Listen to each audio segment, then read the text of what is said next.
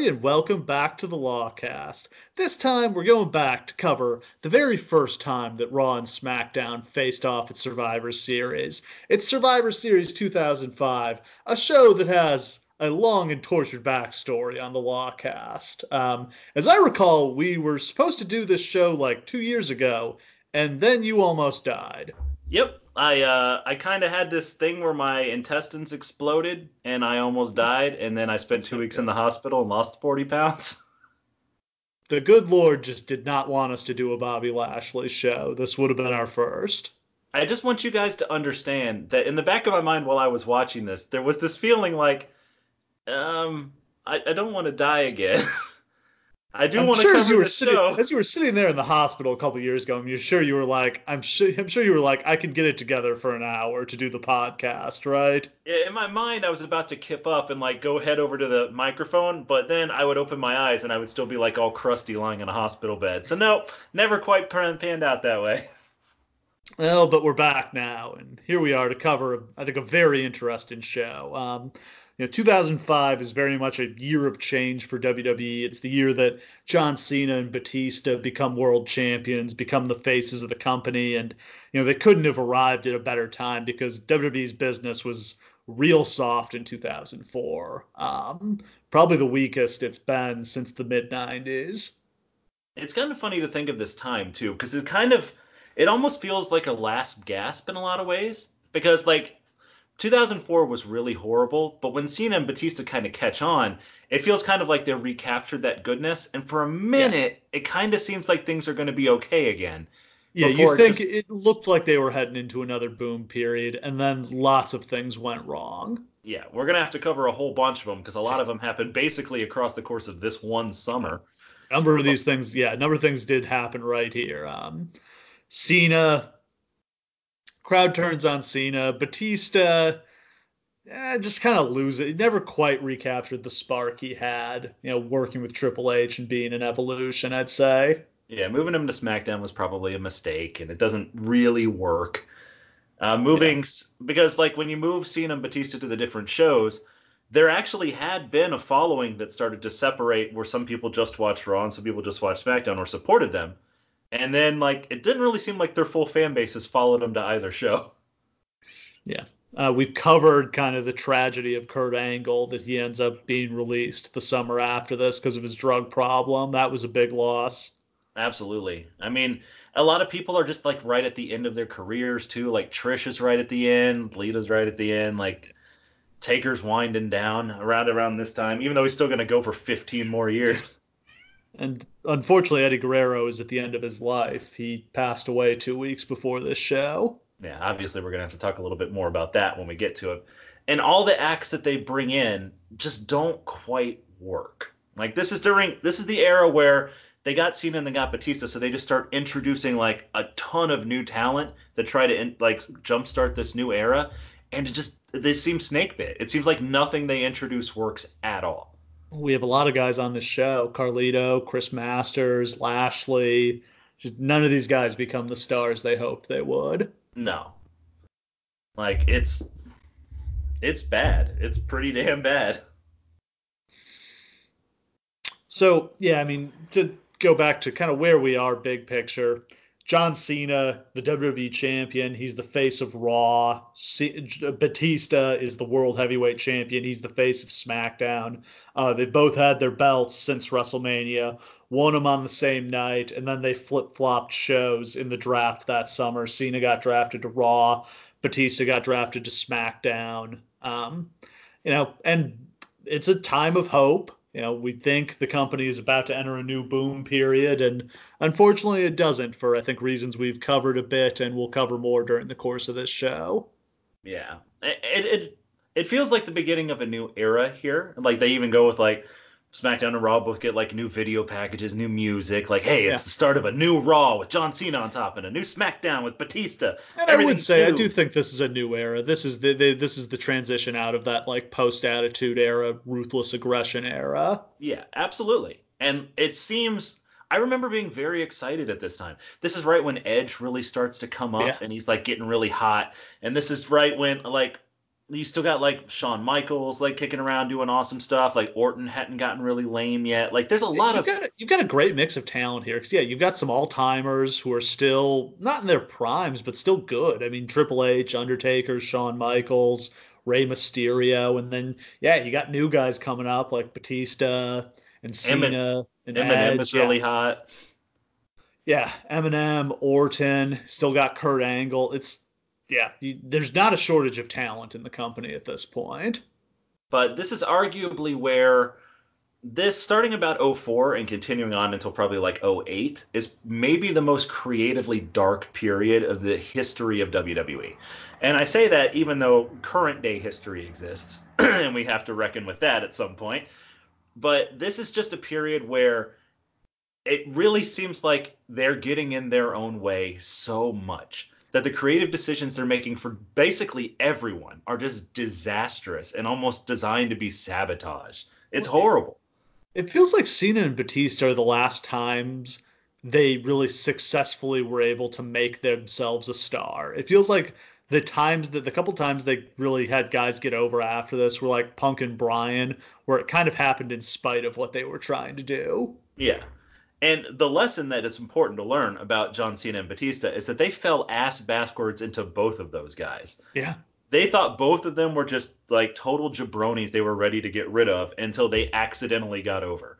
Yeah, they were gonna put uh, Mark Jindrak in Evolution instead of Batista, right? They even shot the they even shot like the helicopter stuff with him. I don't remember who pulled for Batista. How did Batista get I'm pretty it? sure it was Triple H. Okay. I think but Triple H just like went to the gym was like, look at this big bastard. Yeah, Let's get him make in. some money with him. Cena was a failure. Like he had his like prototype like shiny pants thing had not gotten over. He was literally going to be released after a European trip that they just happened to hear him freestyling on. Yeah. And then he dressed up as Vanilla Ice for a Halloween episode, and that's literally what saved his career. Yeah. It's crazy. Like it had no business working. Yeah, And even then, like a year after that, those two guys are the biggest stars in the business. yeah, and this is despite John Cena wrestling like Orlando Jordan for half of the next year. And John Cena being a pretty garbage wrestler at this point. Yeah, let's be clear. This is a time where if you were on the internet in 2005, 2006, you are guaranteed to have spent at least 40 hours of your life arguing with someone else online about whether or not John Cena was a good wrestler. We all picked our sides, the battle lines were drawn. It was knockdown fucking drag out. Like there was no way around a it. Good in-ring technician at this point. He would become a great worker over the course of his career. He was not at this point. It didn't take him long. I feel like by about 07, he was pretty great. Yeah. I it's one of those things where like the people who are on the side that he was good, it wasn't that he was a great worker. John Cena has the most awkward wrestling style of anyone I've ever seen in my life. Even he acknowledges like he learned all the moves wrong. and he just his he's not graceful. And like so his body is just so lumpy that it's hard for him to do anything gracefully. Eh? Yeah, so basically he just learned it all mentally and just eventually like that won out. And like the fact that later on in his career he would do like the puts a guy on his shoulders and like roll through into the FU stuff, like that's unthinkable at this point when he can barely hit a clothesline. Um, so I mean, we're three years into the split rosters at this point. It's really become an institution. It's clear it's not going anywhere. I'm of the opinion they should have probably scrapped this by this point. Like I don't. They've got a pretty good roster, but SmackDown was real thin for several years here. Yeah, it's actually kind of funny that it took this long for them to do kind of a big Raw versus SmackDown thing. Yeah. Because this is arguably when the two brands are the weakest for them to actually do this. Like they can barely scrap together 10 guys to go against each other and still put together a card. They use all the stars on SmackDown in this match. Like all Oh, yeah. SmackDown's top guys, other than The Undertaker, who's been out for a while, um, are on Team SmackDown. This show, other than the main event, features a women's a women's match which wasn't super common at the time, Ric Flair wrestling, and a match between Theodore Long and Eric Bischoff. That's how much they had to pad it out. Yeah. So yeah, to get to kind of the big story of the time, Eddie Guerrero died on November 13th. That's exactly two weeks before this show, and his death would kind of loom over this company for years. I feel like it was such. If you weren't watching at this period of time, like it's entirely possible that you also feel very sad about Eddie Guerrero's death, but it's so hard to communicate what it meant to people who were watching at that point. Eddie Guerrero had become not just the heart and soul of the company, but maybe of the wrestling industry itself. Like I don't ever remember in my lifetime a wrestler being that universally beloved. And I don't just mean liked. I don't just mean like they bought their merchandise, but I mean like Hispanic viewers would tune in just to watch him and then turn the channel off. People who weren't wrestling fans. People were inspired by his story to the point that to this day people still make pilgrimages to his grave. Like that's that's not a thing that professional wrestlers genuinely inspire. Like he he was a story and a man that was genuinely unlike anything else that I think we had really ever seen. And to see him die so suddenly and so horribly when it seemed like he had had everything finally put together in his life and everything was wonderful and he had finally achieved his dream is just such a devastating blow. And like I, I to this day I'm not sure I'm over it. Like it seems weird. I never met the man, but like I'm legitimately was destroyed when that happened. Yeah. I mean, anytime somebody dies young, it's sad. This one was especially tragic. Just he had put his life back together. He was having an incredible run. He was doing some of the best. I mean, his heel work in 2005 might have been the best work of his career. Oh God, yes. A feud with Rey, while it was very silly, the stuff he did was just next level heel work. Even the stuff that was just so simple as, hey, let's put a fucking cell phone yeah. ringtone on my music so people hate it. Just like yeah. every detail he had down. When he beats up the jobber and puts the Rey mask on him. Oh my god. When he like, comes out to do a promo and he doesn't say one word and he just lets the booze wash over him and he won't talk. And just the fact that we've often had people who were strong baby faces and they try to turn him heel and fans just won't boo him because they love him too much. And it's important to remember Eddie was far more beloved than any of them and he still got booed when he wanted to. That's how great Eddie Guerrero was. Yeah. Um, so he had been running a storyline. He was feuding with Batista, and they wrestled at No Mercy, and Batista beat him and then like you know they kind of shook hands and became friends and eddie kind of got the babyface gimmick back. He started he got his old music back started coming out with the low rider again. I i'm sure this was going to lead to him turning on batista. Like we never got to see this but there's no way he was actually going to stay a good guy here. Oh that was the subtext of every ba- uh, backstage segment and everything which is yeah. him giving batista shitty looks after he walked off screen yeah, so now missed that. Um, also, they were apparently planning on Shawn Michaels versus Eddie Guerrero at WrestleMania this year. Oh, man, can you imagine how great that would have been? That could have been, and there are very few things that you can say this about, but it's possible match. that could have been the greatest match of all time. yeah, I mean, and like if they really went in on that storyline, can you imagine like Eddie being the devil, like trying to tempt Shawn to like go back to his old ways? Like, hey Shawn, I also attempted to find Jesus and to get away from my look demons, what it, but look what it did to me. The demons found me again, and now they're yeah. gonna find you. Oh, man. man. you could have gone anywhere. Yeah. But instead we got Shawn Michaels versus Vince McMahon. I can't I can't wait to cover that WrestleMania. That's just one of the dumbest and weirdest WrestleManias of all time. That is as far to the opposite of being Shawn Michaels versus Eddie Guerrero as I can possibly think of. Instead, one of the worst matches of all time. but like one of the blowbacks of this whole thing too is uh, Eddie Guerrero was genuinely one of Batista's heroes, and they get like really close during this time. And like Batista was one of the people who always made me cry when he talked about Eddie, because like he's literally with Eddie every single day right before his death. And like it, he literally like watches him learning die. from him, learning how to be a champion, learning how to be a pro wrestler. and just to have like your mentor and writing partner die out of nowhere, like God, how devastating! Like he he basically wore that Eddie Guerrero armband for like the next three years.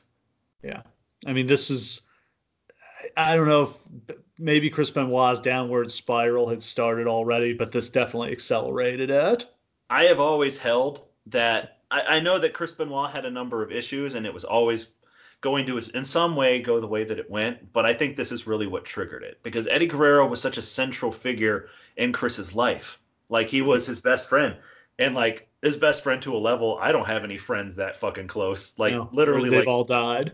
yeah, literally the most important person in his life was Eddie Guerrero, Yeah.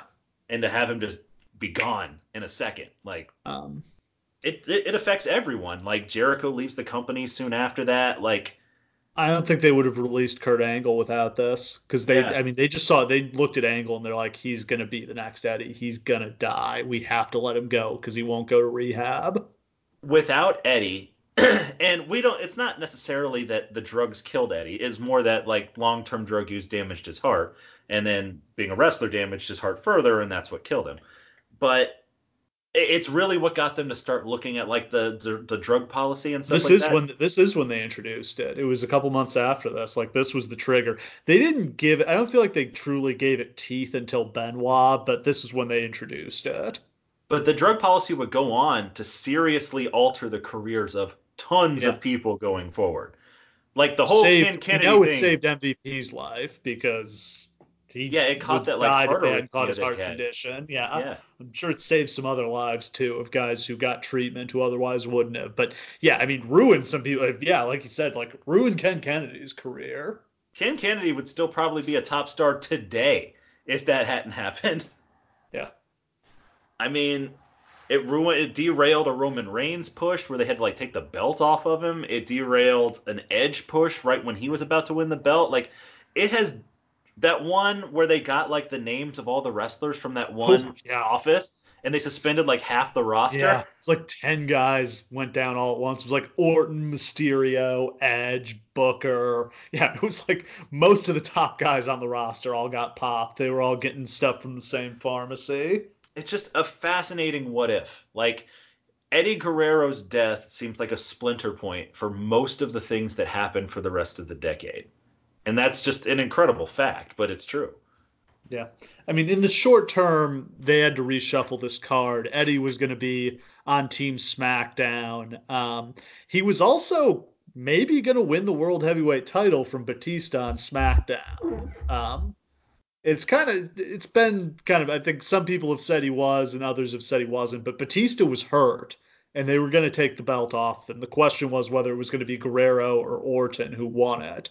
But when Eddie died, Batista kind of decided like I'll like work through my injury and just didn't take any time off until he got hurt worse and ended up on the shelf for like six months. Yeah.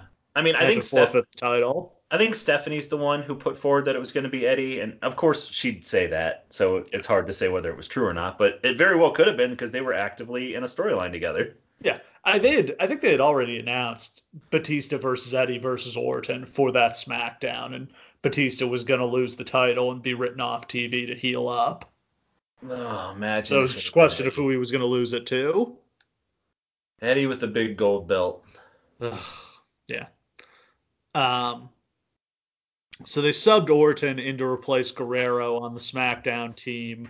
Uh, Orton's planned match against The Undertaker on this show was canceled. Um, and you know Batista decided to try to work through his injury and then ended up getting hurt worse a couple months after this and uh, being out for a while. Does it seem weird to you that they don't put since the Undertaker's not doing anything? They also just took him off of the show altogether. It's not like they got him another match. Yeah, he had been killed off by Orton. Like Orton locked him in a casket and lit it on fire. Oh, it that was this. just like show up and be on teams. Yeah, this, this is not a good storyline. This was not the best time creatively for this company. Um, This is this is when they he and Orton had that great WrestleMania match, and then they just kept feuding for like five years. yes, yeah. They brought in they brought in or, they brought in Bob Orton for some reason. And then Bob Orton bladed and didn't tell Taker he had hepatitis. God, Johnny Ace almost died over that. Oh my! If he had literally given the Undertaker hepatitis, Yeah. li- like the Undertaker would have lawsuit. murdered him. Yeah. And to do that to Taker? Are you Yeah. fucking serious? Whew, yeah. Um, so the big business event of 2005 was Raw returning to the USA Network after six years on TNN slash Spike TV. They moved in the fall of 1999 and had a it was an ugly departure. There was a lawsuit. Uh, there was a lot of bad stuff going on there, but after six years, some executive changes at the network, it was time for them to come home and unquestionably the right move for WWE. USA has always been a much better TV partner for them than TNN was. And USA really put like a big marketing push behind Raw, like to the this extent is really that, this is really when WWE became their flagship show. oh yeah, just anybody who was watching at the time can remember those like USA character welcome characters welcome skits. You know what I mean? Like just because they were trying to relaunch their whole new network with shows like Burn Notice and Psych. That So they really succeeded yeah, I mean it absolutely changed the face of the It's just- network. When they became the top cable channel again. yeah, it would go on to like this whole idea would lead to them having like Emmy winning shows like what was it like Robot something? The- Mr. Robot. Mr. yeah. Robot, that's the one I was thinking of. Thank you. Uh, but basically, they built it all around WWE. So if they wanted to debut a new show, it would literally debut right behind Raw, like every single season from then on. It was it was a big deal for them to get that level of support. It was. So they came back. Uh, they did a big, like, three hour Raw homecoming special. They had a bunch of legends on the show. They had Hogan, they had Austin, um, all kinds of big stuff. And this is when the Raw SmackDown um, feud kicked off. Uh, there was going to be a SmackDown match on the show. Eric Bischoff comes out and is like, I don't want to watch this garbage. Like, turn the lights out, go to commercial. This match isn't happening. And then in the main event that night, like Teddy Long sent all the SmackDown guys to interfere, and we had a massive brawl between Raw and SmackDown to end the show. Now this is one of those things that they've done a lot of now. In fact, they're literally doing it right it now. works every time. Every it's time. over every time. Like invasions are just the easiest thing to book. It's just exciting to be watching Raw and then SmackDown guys show up and you didn't expect that. That that's Yeah. that's the whole point of having a brand split. Oh, the the Under Siege thing they did a couple years ago, where like the SmackDown guys were just like roaming around the back, Yes. beat up. and they were just finding guys and just like beating the shit out. Where like Seth Rollins jumps out of the balcony, Yeah. but then like 20 guys catch him and whoop his ass. Yeah, That's brilliant. That that's genius stuff. But it doesn't require a genius. It's amazing that it took them three fucking years to come up with this idea. yeah. I, there were some really lame Survivor Series the couple years before this that really could have used this boost. Shit, they should have just started doing this at WrestleMania. Yeah. There were some lame ass WrestleManias around this time that could have used the boost. That like- is kind of interesting to me. That always seemed like it would be an obvious thing for WrestleMania. It would be like, let's do the brands against each other. Yeah. Uh, It's a natural fit for Survivor Series because you get a bunch of guys on one side and a bunch of guys on the other side, and that's what Survivor Series is. But like, it, it's just such a good idea. Now, the the fact is, is that they've only actually done this what like five times. So they did this one, and then they had that bragging rights pay per view for a couple of years, Yeah. and then they started it again when they brought the split back. So maybe like seven of these, I'd guess. And Sounds like right. the bragging rights pay per view made it seem actually important because they actually like, but like they never really settled on there being anything more than like, oh, you get bragging rights for being the best brand. I always thought it would be such a gimme to be like, all right, well, whichever team wins, that team gets to determine the number 30 pick in the Royal Rumble, or just something Yeah, like that. Something like, you get to pick somebody from their roster, or you get the main event of WrestleMania, or just something. Like there should be some stakes. just anything. It'd just be like, okay, that's or even just like the losing team, like the GM is going to be so mad, like there's going to be hell to pay. Or actually, I thought about that a long time ago. The GM is the GM of the losing team is fired. Yeah.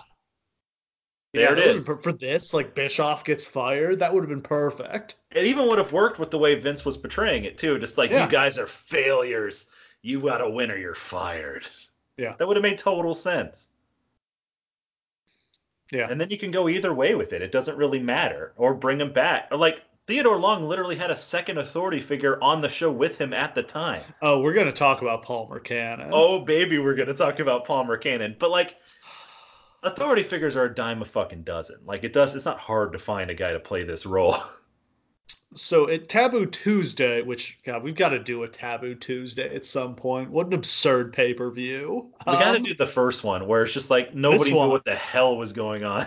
Yeah, this one had a hot. Uh, no, this isn't the first. I, I think they did the first one in 2004. Yeah. Um, yeah. So this had a Raw versus SmackDown match as Rey Mysterio and Matt Hardy beat Chris Masters and Snitsky. Yeah. Oh yeah. Um, so yeah, this led to you know Bischoff making the challenge to Teddy Long. You get five of your guys, I'll get five of my guys. We'll have a battle for brand supremacy, and we ended up with a five on five match. Team Raw is Shawn Michaels, Kane, uh, the Big Show, Carlito, and Chris Masters. That's an okay team, but they used a lot of the Raw guys in other spots on the card. You know, Kurt Angle, Triple H, John Cena are all in their own matches. It looks weaker now than it did at the time. Big Show and Kane were like a really dominant tag team at the time. Yeah. And Carlito and Chris Masters were like two up and comers that they were pushing really hard. So like it's understandable then more than it is necessarily now looking at it. Team SmackDown, uh, Batista, Rey Mysterio, JBL, Randy Orton, and Bobby Lashley, who's just debuted a few weeks before this. It is so okay. Look, I I don't think I need to tell you guys that I might be the biggest Bobby Lashley fan outside of his immediate family. Um, it is way too soon for him to oh be God. in the main event of this show. He was at least a year from like being ready to be on TV at all. Like, had he even started like the Finlay feud yet? No, that's after this. They they, they put him with Finlay because they just need somebody who can teach him how to wrestle. And literally, like their chemistry saves his career. Finlay like works a miracle. Like they send Bobby Lashley out of this main event match so fast that it's like it's clear that everyone else is just like, yeah, get the kid out of here for fuck's sake. he gets eliminated after like two minutes, even though they're giving him a massive push. It's bad, man. He has no business. But you can understand what Vince sees because he looks like a person shouldn't be able to look. Like, yeah. this dude has muscles that are so big, and like, due to his alopecia, he has not a, shred of like one body here on his entire body. So he literally looks like an action figure come to life.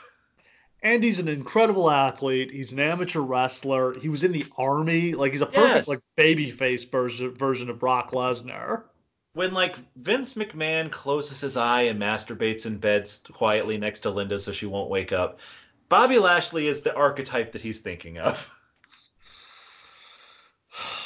Uh, they shot some really fun like brawl angles on the way into this. A, a few of them stand out. There's one where like Batista's in the ring and they shoot this really well where you can just see over his shoulder like Big Show and Kane coming in through the crowd and I think they've like done a misdirection here where like a limo pulls into the parking lot and all the SmackDown guys like run out there because they think it's Team Raw in there. But then uh, Big Show and Kane sneak in through the crowd and they just destroy Batista.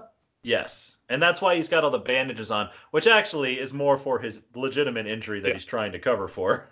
Well, then they did a brawl in the parking lot where they choke slammed him like off camera through like a car window. That the the brawl in the parking lot is one so of the well best done. cinematography work that yeah. they've ever done for WWE. Where they like five guys line up face to face in the parking long. lot. It's like West Side Stories. They just slowly walk up to each other and like stand there, stare each other down for a minute, and then all hell breaks loose. Yeah, you almost it's literally the closest thing I can draw to it is like in Avengers Civil War where they all meet up in the in the airport and then they literally yeah. just all start fighting because it's like that. Like in like 30 seconds, like Rey Mysterio's like jumping off of cars yeah. onto people. And uh, Bradshaw just always Bradshaw just always seemed to thrive in invasion storylines. Like the APA was great during the invasion. Bradshaw was awesome here. Oh yeah, because his whole deal is that he can be like he can deliver his like blood and guts yeah. like military speech to everybody and then just brawl with some fuckers in the parking lot. That's all he ever wanted to do. Yeah, so I mean, this just got over. Like, this sparked way more than I think anybody would have expected it to. I mean, oh, yeah. I feel like at this point, these shows did have fairly distinct fan bases. Um, SmackDown's still on UPN at this point, I believe. If it isn't, then it's just got onto the CW. So th- uh, this might be after UPN closed down and it is the CW now. Yeah, I think it is. But like SmackDown has a distinct audience from Raw. Oh yeah, and like I said, when, when Batista and Cena change shows, they have distinct audiences that don't necessarily follow them. It's provable. It's a fact. Yeah. And- Particularly, SmackDown's got the huge Hispanic audience because of Eddie and Rey. Yeah, and that's why they're loading it up with Rey and Eddie and Batista, who some people think is Hispanic, even though he's Uh, Batista, Polynesian. who's just kind of vaguely foreign. You know, yeah, they promoted him. It was some real carny stuff. Like wherever they went, it was like, oh, Greece, he's got some Greek heritage. Oh, Brazil, he's got he's Brazilian. Like whatever he needed to be, he could be. this motherfucker's Polynesian. You can't take him from us. Fuck off. WWE. Um. So yeah, I mean that's your main event, and that's really gotten over, and some strong stuff on the undercard. You've got John Cena defending the WWE title against Kurt Angle, and you've got uh, Triple H versus Ric Flair in a last man standing match. Um, Cena is feuding with Eric Bischoff. We've kind of been over all this. We did an episode on John Cena 2005. I'm sure you've heard it because I'm pretty sure it's our most listened to episode ever. It actually is. Like, it's just randomly our most ever listened to episode. It's not close. John. Cena draws, brother. He sure does. Um, so uh, they've obnoxiously stacked the deck against Cena here. Not only is he taking on Kurt Angle, Angle's manager Daivari is going to be the referee. And yes, Kurt Angle has been paired with Daivari because they're desperately trying to get the crowd to boo him against Cena, and it's not working. It is. WWE is, has a problem here at this point, and they don't understand it, and they won't understand it probably for another 10 years. They don't have the slightest idea why Cena is getting booed here. Doesn't make sense. They're just doing normal babyface stuff. What they don't understand is that they've put him up against Jericho and Kurt Angle, And Who are- yes, who are heroes to a section of the fans which are getting louder and louder and louder as the rest of their fan base starts tuning out. So like the smart crowd, which is now primarily the crowds that are actually coming to your shows, are getting loudly in favor of these guys, but WWE just sees them as normal traditional heels and treats them as such. And so if they had put him up against like Chris Masters, I don't think they would have been cheering Chris Masters.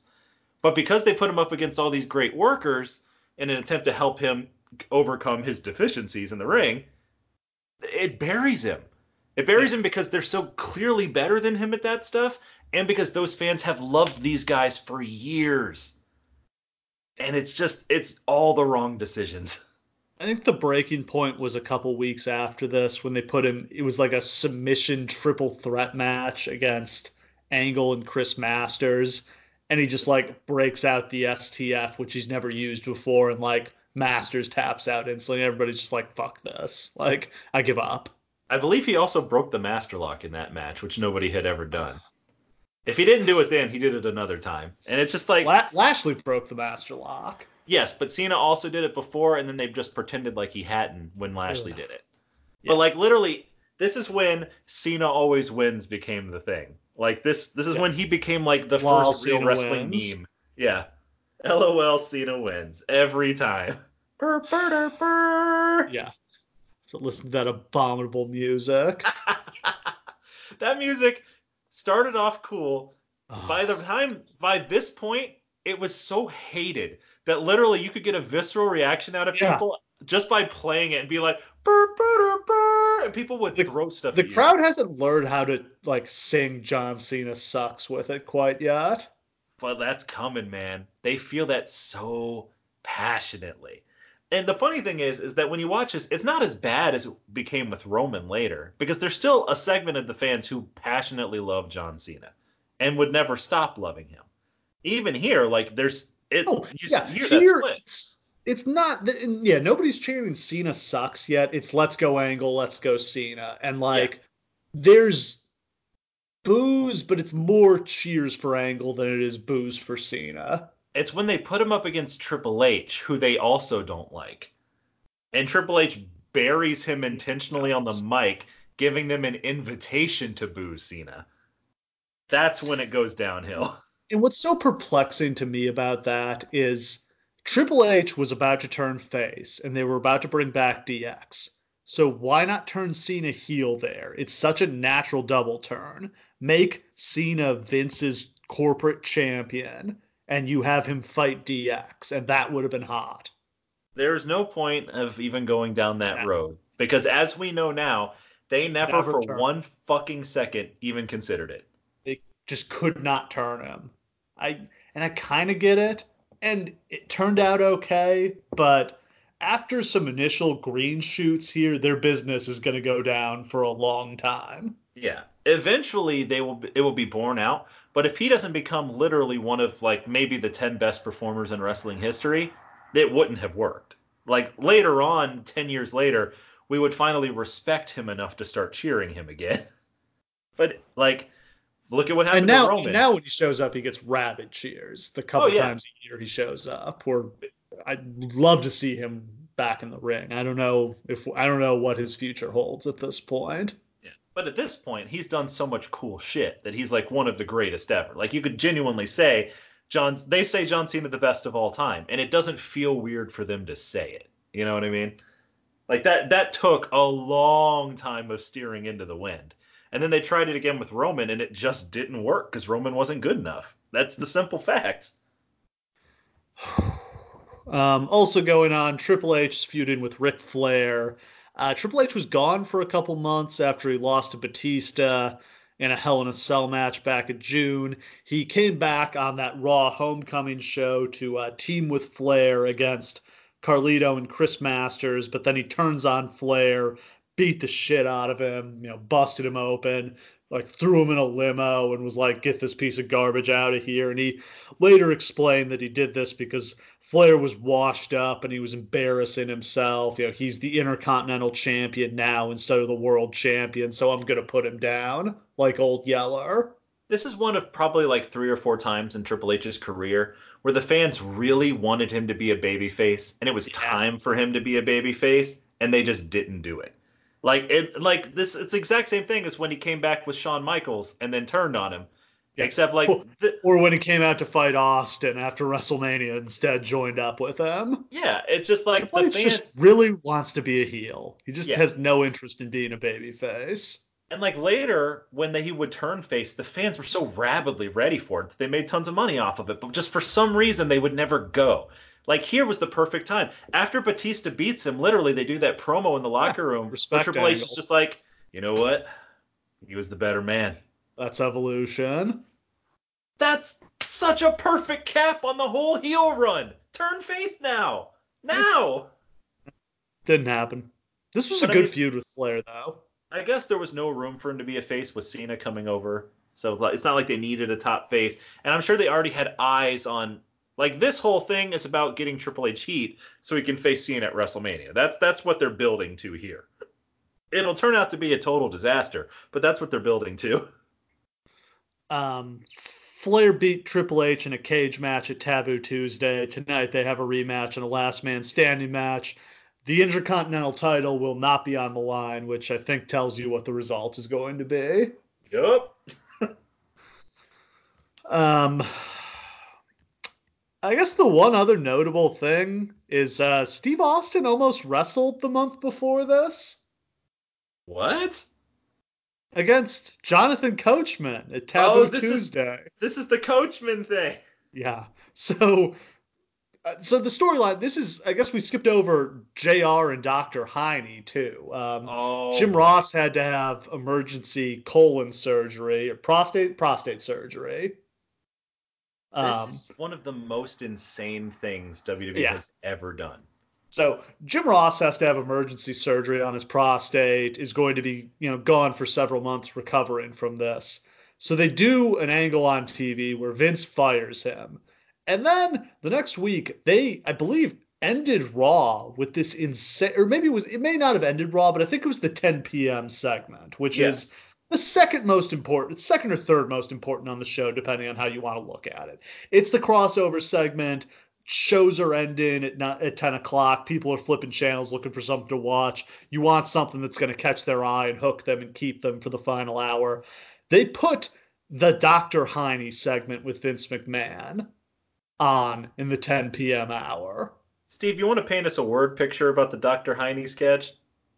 I'm trying to remember what percent. So Vince is like in scrubs and he's got like his gloves and all the stuff. What is the perspective? I'm trying. Are we like looking like hypothetically at Jr. who's like on a surgical table and covered with Yeah, it's sheets like- and stuff? It's like they show women giving birth on TV. Like Yeah. you never see his head, but there's like a cowboy hat, but he's turned over, so he's like, and I, I hate to put it this way, considering who we're talking about, but doggy style positions.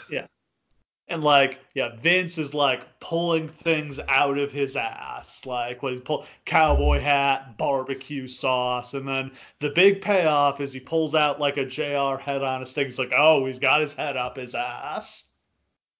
and that's it.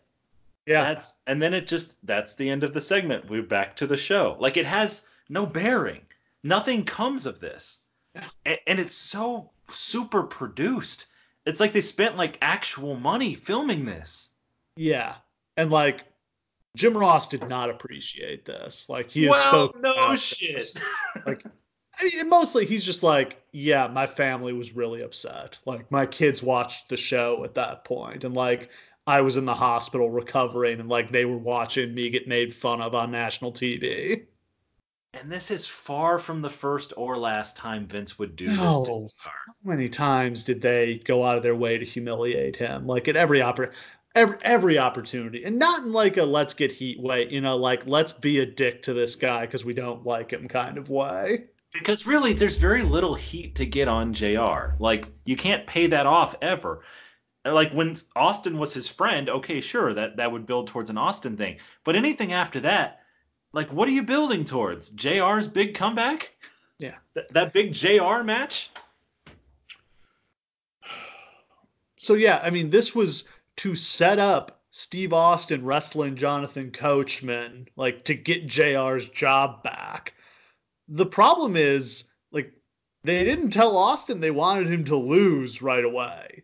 Like, he was, I think, under the impression, of course, he's going to beat Coach in this quote unquote match they were going to have.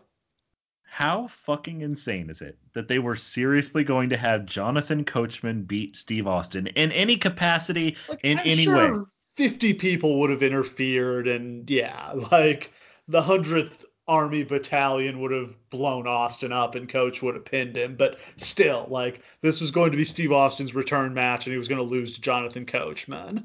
Yeah, because he hadn't wrestled a real match since No. 03. Uh, yeah, he he did that match against The Rock, and he never wrestled again. He did like he had gotten physical a bunch of times. Like he Right. took bumps, he stunned, like it was not like he could like this wouldn't have been that different from the stuff he had been doing anyway. It's just the bell was actually gonna ring here. But like a real match that Yeah. you could put on a marquee, like Austin returns to the ring against the coach.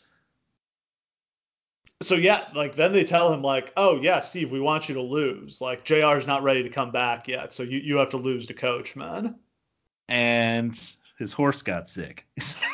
He quote unquote hurt his back moving furniture. oh no, Vince! Uh, I hurt my Uh. hurt my back lifting a couch there. I can't make it.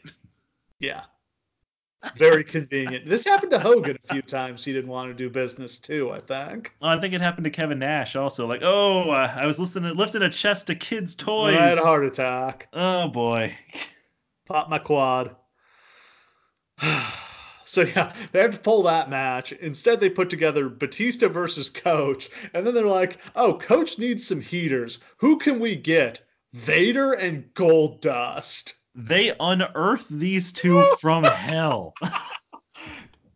Dustin was not in a good place at this point. He was like fresh off his TNA run or about to do it. I can't remember. Black where he was Reign. Black Reign with a rat in a cage. Despite all his rage, he was still just a rat in the cage. And Vader looks like a balloon at the Macy's oh parade. God, he just like falls off the apron at some point, and the camera tries to cut away, but he looks like a beached whale. It's so bad. Guys, I, I can't even relate to you how embarrassing this all is. All in all, nothing comes of this. It's just fascinating that Austin almost got back in the ring here. I mean, one of many times I feel like he was right on the brink of doing a match, and it just they pitched him a bunch of WrestleManias against Vince, against Hogan, against other, and they just never could quite get him back in there. And honestly, on his part, that's probably smart because Yeah, now that. the Saudi payday he's gonna get get's gonna be way bigger than any of those. oh, we can't wrestle anymore. Whatever. Austin Um, versus The Rock. They'll both just drink beer and sing songs and then leave. So we glossed over with JR out, they needed a new play-by-play guy for Raw, and they got Joey Styles. Joey think the other, Styles. Joey Styles is great. I loved Joey Styles in WWE until they moved him to ECW and he didn't care anymore. But I thought his run on Raw here was tremendous, and he was a very much a vo- voice of fr- breath of fresh air. I love Jim Ross, but same voice for years and years starts to get old. Having somebody different calling Raw was cool. Yeah, and like if you're launching like a new era, to have Yeah. a new voice of the new era is such like a nice, fresh thing.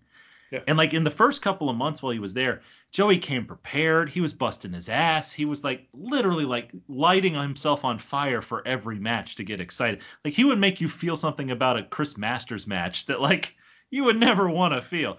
It was perfect for a minute. And Yeah, then- and Vince, it's exactly the same as Mauro Ranallo. Like Vince just Exactly drove him insane. right down to the unfortunate confrontation with JBL.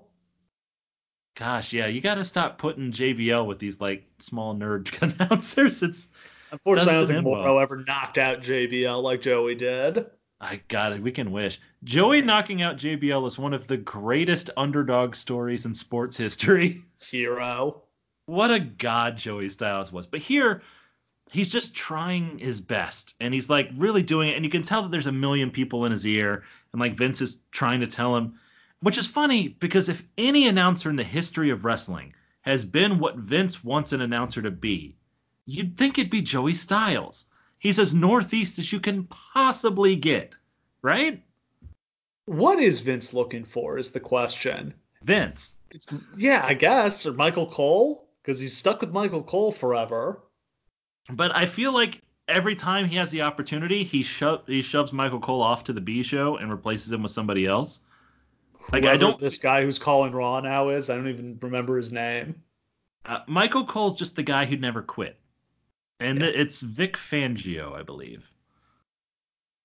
That- That's not no. It's Vic something. Vic Joseph. Yeah. Vic Fangio is, the uh, the is Vic head Fangio? coach of the Denver Broncos. Okay, so I'm mixing up a lot of things here. Yeah, but yeah, I mean, they have just. I mean, it's just we've talked about this before, but yeah, Vince just look cycled through how many common, how many play-by-play guys over the years. How many did he just run off the face of the earth? How many Todd. Grishams? How many Josh Yeah. Matthews? Not those guys were that good, but they were. They had guys who were good, and he would run them off just the same. and like most of them never even got the chance to find out if they were good. Like Josh Matthews got like what like six months on SmackDown. Yeah. Like who knows if he was good? Now we found out in TNA that he's not good and he sucks ass, but like we didn't know that then. Todd Rich Grisham's an anchor on Sports Center. But yeah, I mean, so that's to explain. Joey Styles is calling Raw. Um, something different, and different is what this company needed at this point. What it didn't need was heel Jonathan Coachman on Oh, on, on commentary. stinking up the airwaves. Uh, and it, it's such a precursor to heel Michael Cole, but Cole was so much better at it. We'll talk about heel Cole sometime because I have very mixed feelings on that. But I just good heel commentary is good, but so many people who do it are not good at it. No, like They most just- people. Missed the thread that what Jesse Ventura did that was so good was Jesse Ventura put people over. He didn't just get him he got himself over too, but he put the wrestlers over during his commentary. Yeah, when the match started, it was about the match. It wasn't about whatever fucking material you worked up before the match. Yeah. Like what made Jerry Lawler good when he was good was him reacting to what was happening, not and to put that stuff over, not just doing like a fucking stand-up comedy routine. Jonathan Coachman is not funny. no, he's not. What did what did they see in this guy? Just There's an He's got he's got experience calling mainstream sports. He's like a mainstream newscaster. Let me tell you what they saw in him. They saw Stuart Scott. Yeah. That's legitimately because he's got kind of like Scott was funny. I know, but like Jonathan Coachman seems like such like a poor man Stuart Scott that he's just he's got kind of that rap to him, and he's like knowledgeable about sports, and you want you think that something good's gonna come of it, and then he just never says anything insightful or good ever. That's the problem.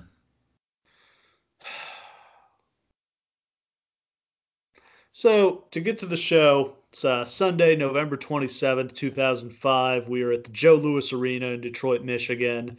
Uh, probably sell out about 15,000 in attendance. Uh, show does about 400,000 buys. Pretty strong number for the time. That's up from 325,000 the year before for Team Orton versus Team Evolution. Uh, that Survivor Series match included Maven and Snitsky. Hard to believe that didn't draw. Wasn't that the one where if they won, whichever team won, they would each get got to to be the GM? Raw.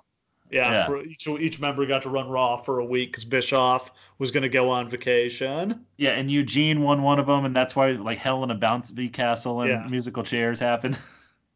Yeah, that was fun. That was yeah, good. that was actually a fun gimmick. Maven put Uh, himself in a world title match. On commentary for Raw. We've got Joey Styles, Jerry Lawler, and Jonathan Coachman, and for SmackDown, Michael Cole and Taz. And we will get combinations of these guys all throughout the night because we've got Raw matches, we've got SmackDown matches, and we've got Raw versus SmackDown matches. Now, see, I thought that this was both a bad idea and a great idea. It was a great idea just to see like the different matchups. So it'd be like Joey Styles and uh like whoever, but then like it'd be like Michael Cole and Taz, and they would just be like lighting each other on fire the whole time, or like Joey Styles and Taz. And like I like it when they're combative that way. It kind of feels almost like JR and Paul Heyman did. Like we just covered them as the commentary team, arguably the best commentary team of all time.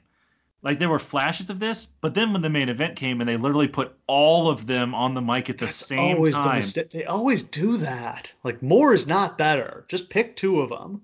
And it's just a disaster because they're who, all and your, like who are your best two? It's Joey and Taz. Yeah, and literally, like, it's clear that they thought that having them argue would like create some authenticity, and to a certain like in these smaller segments, it does.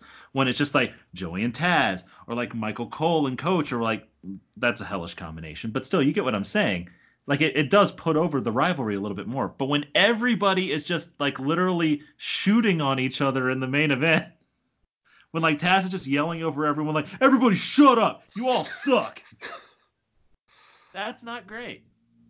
Um, on Sunday Night Heat, Hooven Juventud defeated Simon Dean in four minutes and ten seconds. Fucking legendary.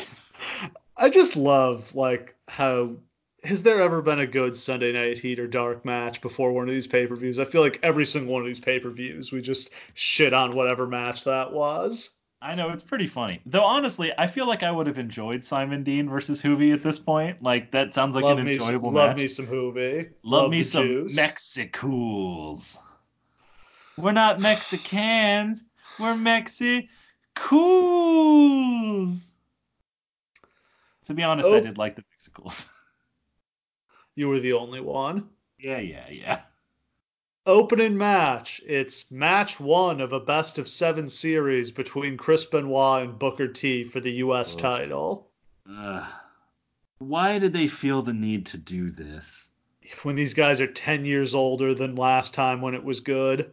Yeah, Here's the know. thing, like this in WCW, this match kind of helps put both guys on the map. Yeah. Obviously, they're both on the map to some extent. matches were awesome. Like literally, they made this best of seven series, and it was the highlight of every show it was on. Yeah. These guys in WCW, they could have gone for two hours straight. Like they are like cardio, cardioed out. They're hungry. They're trying to steal the show. They're tearing the house down. Yeah. Now- Here. Benoit is jacked up on steroids, and Booker's got a gut. Yeah, Booker's older. Like he's not old. He's still capable of having good matches. But he's not springy Booker T who's like hungry and out for blood anymore. Like he's just this is not a Booker T who's going to deliver a five-star singles match ever again. Like he never does. That's not his job anymore though. So they do these matches and they do like four, five of them that are just dull as fucking dishwater. Well, the other thing that happens is Booker gets hurt. Yes. So they have to sub in Randy Orton. Which A is a better match. Yeah. That's probably what you should have just been doing to begin with. But B, yeah, actually, it makes no sense. I, what were you going to do? Booker was hurt. He couldn't wrestle. He could have just dropped this thing quietly, which wouldn't have been the worst idea. Yeah, Booker just be like, hey, when I heal up, we'll do this again in eight months. Yeah. And just hold off on that match until no one remembers. Uh, Um, make Sharmell wrestle Benoit for the last one. Uh, Benoit pretty over. There's loud Benoit chants. Uh, Booker hits him with a T-bone suplex to open. Uh, they're promoting a SmackDown special that will have Rey Mysterio versus Big Show on it. I'm pretty sure this is the one that ends with uh, Orton killing Taker with Eddie's lowrider. I believe you're right.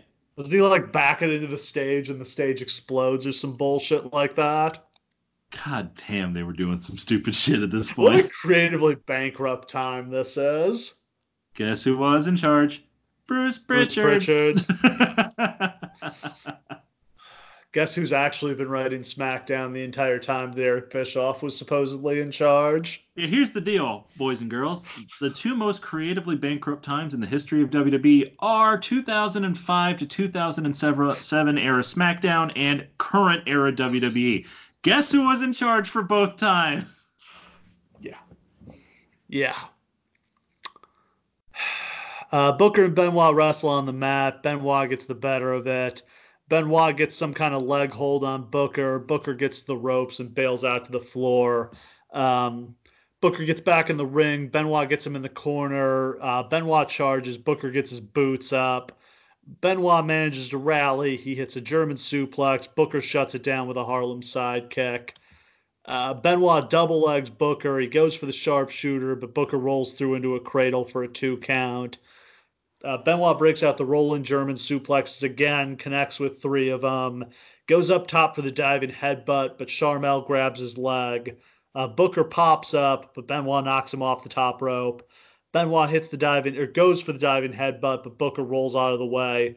Booker then catches Benoit with an Oklahoma roll, gets his feet on the ropes. Sharmell holds him for extra leverage. Uh, he gets the pin to go up 1-0 in the series. Not a bad match, little long. Obviously, couldn't live up to the matches they had in WCW, but just in a vacuum, a good match. Yeah. I mean, I really thought that Benoit came out here like thinking that he was going to have a match of that level. Like he came out here pumped the fuck up. But like his chemistry with Booker at the beginning just wasn't what it had been before. And I think that's just because Booker was a step slower. Like Benoit just kept rushing in and Booker wasn't ready for him and it just seemed like it was off for like the first 5 minutes of the match. They eventually got it going, but it just never really it's kind of an eh. It's like the definition of a 3-star match, right? Yeah. Nothing wrong with that, but we Yeah, just I mean- expect more from these guys. Yeah, and if you're gonna do seven of these, you definitely want the first one to be better than that. Yeah, and it that's it just became such a drag these guys wrestling every week because they couldn't have the matches they had before. No, and then is it after this or before? No, it was before that they did this with Cena, and that was a fucking disaster. Oh my God, Cena and Booker. Like, why did Didn't they think do, Booker could didn't do they do this? like Christian and Booker in one of these too? Like, what did they think? What did they see here? What did they see in Booker T that made them say, "Let's have him wrestle the same guy over and over and over again"? Yeah, that one wasn't official. It was just they kept swapping the Intercontinental title for like six months. Yeah. Um, what did you think of when they did this with Sheamus and Cesaro? I loved it because Yeah. those matches were killer. Like they were beating the shit out of each other, and it eventually led to something. It led to them teaming up, and the bar is arguably one of the Great smartest tag team. booking things they've done. Um, we see Eric Bischoff backstage warming up for his match against Teddy Long. Vince McMahon stops by to wish him good luck, and Bischoff says he's going to screw John Cena tonight like Vince screwed Bret Hart in 1997. Cena shows up and scares Bischoff off. Vince starts to jive talk with Cena, you know, asks him what's good in the hood, and somehow this ends with Vince saying the N word. Ladies and gentlemen, Vince McMahon openly says the N word on this broadcast. That is neither something we should forgive or forget, or it's kind of just been relegated to the WrestleCrap dustbin along with a million other things. But I need you to understand this is not something they've scrubbed from the network. You can go on the network right now and hear Vince McMahon say the N word proudly to his top talent. And then his top black star come out and then do a little comedy bit about how funny it was that Vince said the N word. This happened. Yeah. We pan to Booker T, who does his, you know, tell me he did not just say that. Which is as good as making Booker T say, ah, it's okay. yeah. I'm. This is the kind of thing where, like, I'm sure they asked Booker to do it, and he was like, yeah, that's fine, but, like, what else is he going to say? Yeah. Just be like, uh, no, that's fucking racist as shit, Vince. Yeah. It, it's racist enough that the first time you give let somebody have a rapper gimmick that gets over and you push him super hard, it's a white guy. But to, you can't say the N word to him. Yeah, that's what MVP would have said, and that's why he didn't last with this company. Yep, that's a very true statement. It, okay, I need you to understand this, and I'm saying it from my soul. Vince McMahon says the N word on this show, and it's not the most racist thing somebody oh. says on this show. We're getting no, to we'll that. Get to that. Uh, next up, we've got a women's championship match as Trish takes on Melina. This is Raw versus SmackDown. Trish is on Raw, Melina's on SmackDown. Uh, Melina and MNM kidnapped Trish and held her hostage to set this up. Yeah, that's a thing. Yeah, they sure did. Like, they like show up in masks and like drag her away from ringside backstage. And then when they take off their masks and reveal like it's Mercury and Nitro, it's like, oh, who the hell cares? Yeah. A couple things about this. I believe this is Melina's first main roster match. And she would go on to have many, many more. And also, this is during the Mickie James time. The Mickie James as yeah. the, st- the stalker best friend of Trish Stratus. That was a great storyline. Yeah, where she just it's basically a redo of the Sable Torrie storyline, except done well. Yeah, except good. And Melina would eventually, or Mickie would eventually turn heel by wanting to have uh, lesbian sex with Trish Stratus that she was not good for. So Mickie some, turns on and, her. And unsurprisingly, that made her a babyface. Yes. Uh, which would lead to maybe the most jiffed WrestleMania match in the history of the promotion. God. I I've heard that like that's the angriest anyone has ever seen Vince. Oh, really? Yeah, she did the thing where she grabbed Trish by the you know what? Yep, and, and then, licks her hand. Licks her hand. Yeah, Vince was furious at that. Well, I would I say it's like Vince's moral code of like what's okay and what's not okay is so fascinating to me. I guarantee you he would have been okay with him doing that. Uh, we've got Joey Styles and Taz on commentary for this one. Uh, Trish hits a crossbody off the top to the floor that takes out all three members of MNM. Um, Melina takes over with a sleeper slam. Melina, this yelling thing yeah. got really annoying really fast. Yeah, it really did just did not need that after every single move. It's one of those things where Melina's not at all ready to be in the ring really yet. I mean, she had been training in OVW, but I she's greener than shit. By the time she retires, she's still greener than shit to be honest. Even with several years of wrestling under her belt, like she just was never particularly good at it. And she's doing it to be heelish, like her whole deal is like over the top heelish stuff. It's not working, but nobody tells her, and she just keeps doing it. Um, Melina goes up to the top rope. Trish hits that awesome um, like handstand hurricanrana deal. Yes. Always loved that. Yeah, love that. Loved the uh, Trish. Yeah, honestly, Trish Stratus being as good as she was at this point made no sense and was so wasted on who they had her up against half the time. Yeah. Yeah. Um, Uh, Trish hits a spine buster. She goes for Stratusfaction, but Melina blocks it, and Trish lands on the apron. Uh, Trish comes off the top rope with a diving bulldog to get the win. Not a bad match. I didn't hate it. It was fine. Melina wasn't really ready to be in the ring, but they didn't prolong it too much. Trish gets a clean win. It's all good. Yeah. Um, we get a quick shot of Triple H warming up before a video package for the Flair Triple H match, and it's time for our last man standing match as Triple H battles his mentor Ric Flair. If you told me ahead of this match that it was going to last 27 minutes, I would have hit the skip button on this fucking match so hard I would have left a dent in the controller. Triple H at this point has so much stroke and there's so little else on this card that it seems like every single show that he's on from like 2003 to 2006, he wrestles for 30 minutes and nobody tells him otherwise, even though he's clearly in the worst cardio shape of his life. Oh, how trashy does he look here? He is so bloated, and he's got the Harley Race mustache oh, sideburns, That is the most heelish facial hair imaginable. and like his hair is all greasy and shit. It oh, looks like He's like- 2002 he like doesn't wet it. Yeah, he's like doesn't wet his hair, so it's all like blonde and gross. Literally, it looks like 2002 Triple H spent four years just eating Pizza Hut and drinking milk, and Well, then he just came out for a match. Him and Stephanie were trying to have a baby at this time, so draw your own conclusions. But also, like he's, it's like you're taking the steroids, but you're not working out as assiduously, so it still puffs you up, Yeah. but you don't actually get shredded. You just get big, you know?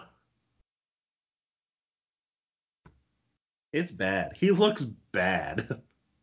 Yeah. Um, gotta confess though, loved this match. This is a really good match. It goes on far too long. A Triple H match was too long. No. But even by that standards, like the story of this is that Ric Flair has lost a step and won't admit it. But he in this match, he's gonna put up the fight of his life and prove that he's not done yet, right? Yeah. With that said, he shouldn't be going th- 27 minutes and kicking out of three pedigrees. That's just it doesn't make sense with the story. Uh, Triple H jumps Flair in the aisle before Flair can get his robe off. Uh, Triple H gets a chair, but Flair gets a kendo stick and hits him in the face. They fight into the crowd. Flair charges him and gets backdropped over the barricade. Uh, Triple H hits a back suplex on the floor and then runs Flair into the post. And Flair blades a gusher here. Oh man, does he blade? Gotta love a good Ric Flair blade, blade job. And is, he the best, is he the best blader, bleeder of all time? I just love the way the blood would get in his hair. Yeah, I think he has to be just because of the hair. Like he and Shawn Michaels at this point are like competing to see who can do the most wicked blade jobs on The themselves. most unnecessary blade jobs. Oh no, Shawn Michaels got suplexed blade job. I mean, this is a this is a match that could use blood. This was oh, okay. Oh, sure. Yeah. Absolutely. And I love that he Flair was smart in that he'd always blade like towards the beginning of the match, so that by the end it's all dried and crusted on his face and he looks like he's been through hell. Triple H beats up Flair and then gets a fucking screwdriver and Yeah. carves Flair's forehead with it. Fucking Take that, awesome. take that, Kenny Omega and Jon Moxley. this is how it's done. That's some brutal shit. A screwdriver, Ric Flair. I mean, this is the forerunner to hardcore ECW Ric Flair. Oh right, I loved I loved the few times he would do this kind of stuff. Because it was just so different. Or when he'd be in like a TLC match and he'd be like, "You mean the austere legend of technical wrestling?" That TLC match against Edge was so great. Where he just like, you genuinely don't think that he's even gonna go through with it, and then like he's just fucking doing fucking crossbodies off the ladder and shit. That's a couple. That's only that's a couple months after this. That's in January. Also, let the record show Ric Flair at this point is six years older than Chris Jericho is now. Yeah, Just for reference. he is ancient. yes. Um, Triple H with a spine buster on the floor.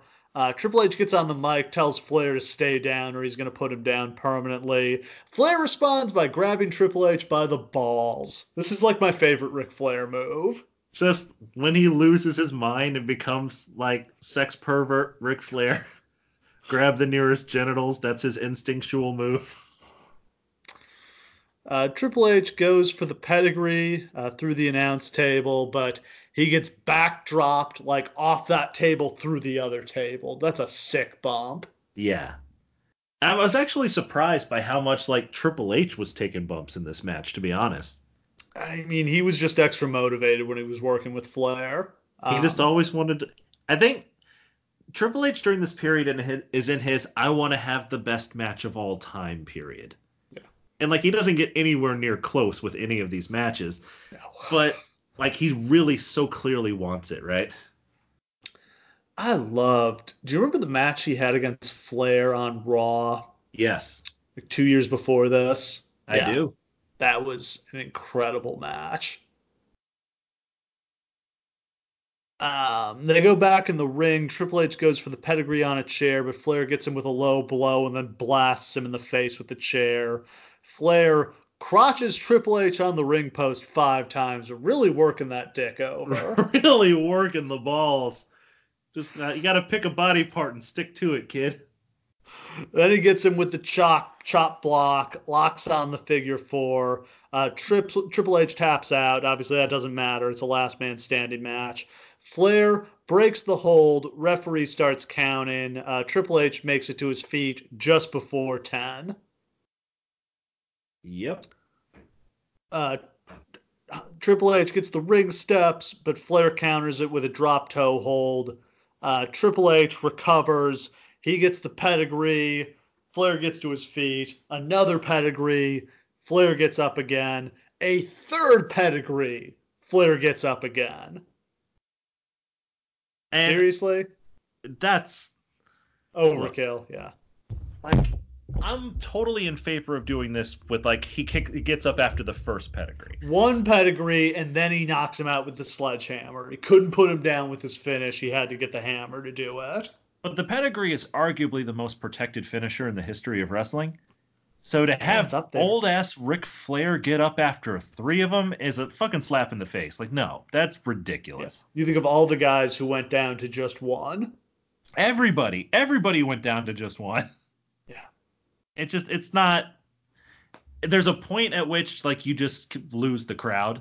Like after he gets up after the second one, the crowd is going nuts. After the third one, the crowd just is kind of like, like, uh, The fuck? like they don't pop anymore. They're just like, what's going on? now you're just subverting their expectations for no reason. Uh, Triple H gets the sledgehammer, blasts Flair in the face with it. Flair is out, can't answer the count. Triple H wins. Loved it. Just a war. I mean, this is exactly what it should have been. Made total sense. I was with it. This easily could have been like Flair's career ender. This would have been a very appropriate note for him to go out on. Yeah, he had a whole lot of those. Yeah. yeah. Just note Uh, that uh, this may, uh, to this day, I believe this is the benchmark for the best match ever had by someone 55 years or older. If you can find one out there held by somebody that was that age or older, I will be more than happy to consider it. But I think like we can officially call this the benchmark for that, right? Seems fair. Yeah.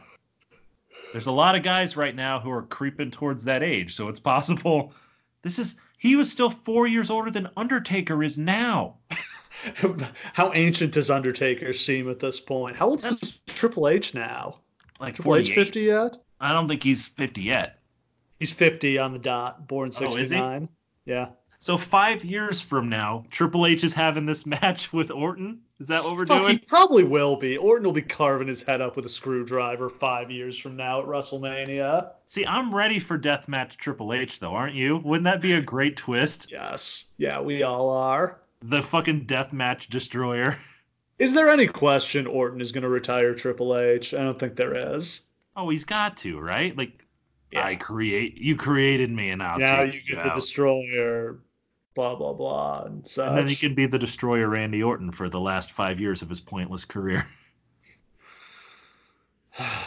Uh, Have I mentioned on the show real quick that I'm pissed off that he re-signed with WWE and didn't go to AEW? Like I know Uh, but I am too. academically it makes more sense to stick with What what you're known. What a great dickhead heel he would be in AEW. He is the personification of everything that audience Yes. hates. It's perfect. Like if you were gonna lead, like kind of make like a NWO type stable of like WWE guys invading, like he'd be the guy to lead it. And he's still so young and has so many years left in the business, and like he can still ha- he could have those great matches. What is he like 35? Yeah, like he's literally like four years younger than AJ Styles. Yeah. Since we're talking about this, how old is Randy Orton? Maybe 37.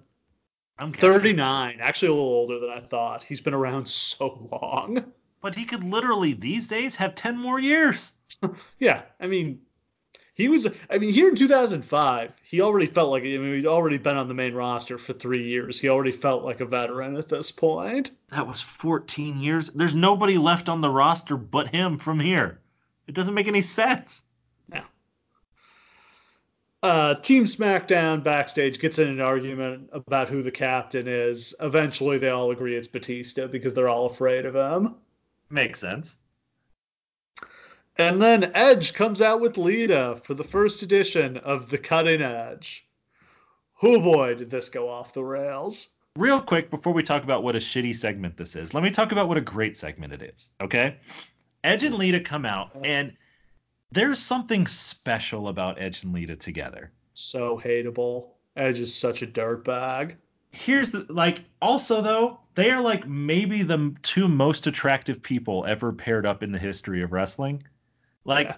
Edge just always looks like he's right about to start having sex, and Lita just always looks like she was just got done having sex, and like it's such a powerful combination. Yeah. And then And- they literally did almost have sex on live TV. I mean, it made total sense, and that was one of the biggest ratings pops in the history of the, the Yeah. company. Man, rated R superstar Edge. Oh, they fucked him over so bad, taking the belt off him so fast. Yeah, but I mean, they're they're he's creeping towards what he would eventually become here. Like he's finally got the gimmick that's gonna work, and it's getting over big time.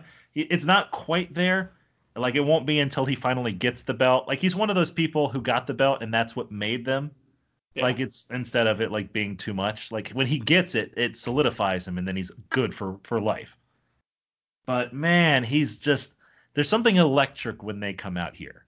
Like the fans are just like, oh shit, it's these guys. Fuck yes. Um, cha- crowd chants "slut at Lita." Um, Edge mostly talks shit about Detroit sports teams. Uh, plenty of shit to talk about them at this point. Yeah, it wasn't going super great. The Pistons had just lost in the finals. Yeah, Pistons lost Game Seven of the finals. Um, Red Wings, I think, had been knocked out in the first round of the playoffs the previous year. The Tigers sucked, although they would, much to everyone's surprise, make the World Series the year after this. You just got to understand, every time we watch a wrestling show that takes place in Michigan, I always chuckle to myself because I know there's going to be a period during the show where a heel insults all of Steve's favorite sports teams. It's not hard to do, and the Lions were the Lions. this was uh, the Jon Kitna era, I believe. The best part about it No, it's the is- Joey Harrington era, even worse. Ooh, is yeah, like Edge just says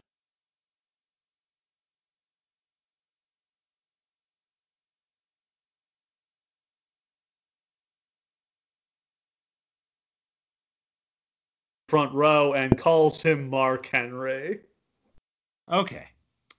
Calling him Mark Border, you know, questionable. But Dmitri Young is a large man with dreadlocks who happens to be an African American. It's racist to call him that just because he's another African American with dreadlocks. I dreadlocks. feel like it's within the bounds of what's acceptable for a wrestling heel, though. It's what a shitty person would say. And he's gonna get his comeuppance in a second. But that's not the worst part of this segment. Oh, oh, gets much worse from here. Um, Go right ahead. Young gets the mic, and what does Jerry Lawler say? As Edge Edge gives Lita the mic to go and interview Dmitri Young. As she's getting out of the ring, Jerry Lawler says, Psh, I wonder if he can even speak English. Was that Lawler or was that Coach? No, that was Lawler. And then Why Coach is the would Jerry Lawler shit on the hometown babyface? it literally makes no sense. Oh. And then Coach, I don't know if to cover it or to take the lead. Coach, as an African American man, it's unthinkable that he would say this, but he kind of laughs and then says, Yeah, he probably just speaks Ebonics. Oh my god. This is. The fuck is wrong with this company? I mean, look, like this is some of the most racist commentary I've ever heard from this company, and this is a company where Jerry Lawler would say like "Ching Chong Bing Bong" whenever Taka Michinoku was on the screen. This is next level fucked up. We're in 2005, people. Yeah. And that, I mean, to his credit, Dmitri Young proceeds to cut a pretty good promo. Yeah, so he starts going off about you know all the champions. You know, the Detroit Red Wings won this many world championships. Detroit Tigers this many world championships. Um, and then he's then he points out that Edge has never been the world champion, which is like the dig on Edge kind of through this era of him as a heel, as he's never won the he's never won the title. Yeah, he always comes close, but he never gets there. Yeah. Till he cashes in money in the bank in the most epic way possible. Yeah, this was a really like one of the best athlete promos I ever remember hearing just off the cuff. Like I was like, oh shit, we might get a match out of this. Yeah. Dmitri Young, also never a world champion. Yeah, Dmitri Young won't continue being relevant for very much longer. This is pretty much his peak when he was the Tigers token all star in these years. You're Oh, next up, WWE Championship match. John Cena defends against Kurt Angle. Daivari is the special guest referee. They have awkwardly paired Daivari with Kurt Angle because Daivari has nobody to manage now that uh, Muhammad Hassan has been banished from WWE following the uh, unfortunately timed terrorist angle that Yep. aired um, like the same day as the London bombings. Yeah, speaking of some of that fun race stuff. Uh, in- fact, not to pile on, but while Thanks, yeah, while Daivari is coming to the ring, Jerry Lawler says out of nowhere, "I don't like that spooky music."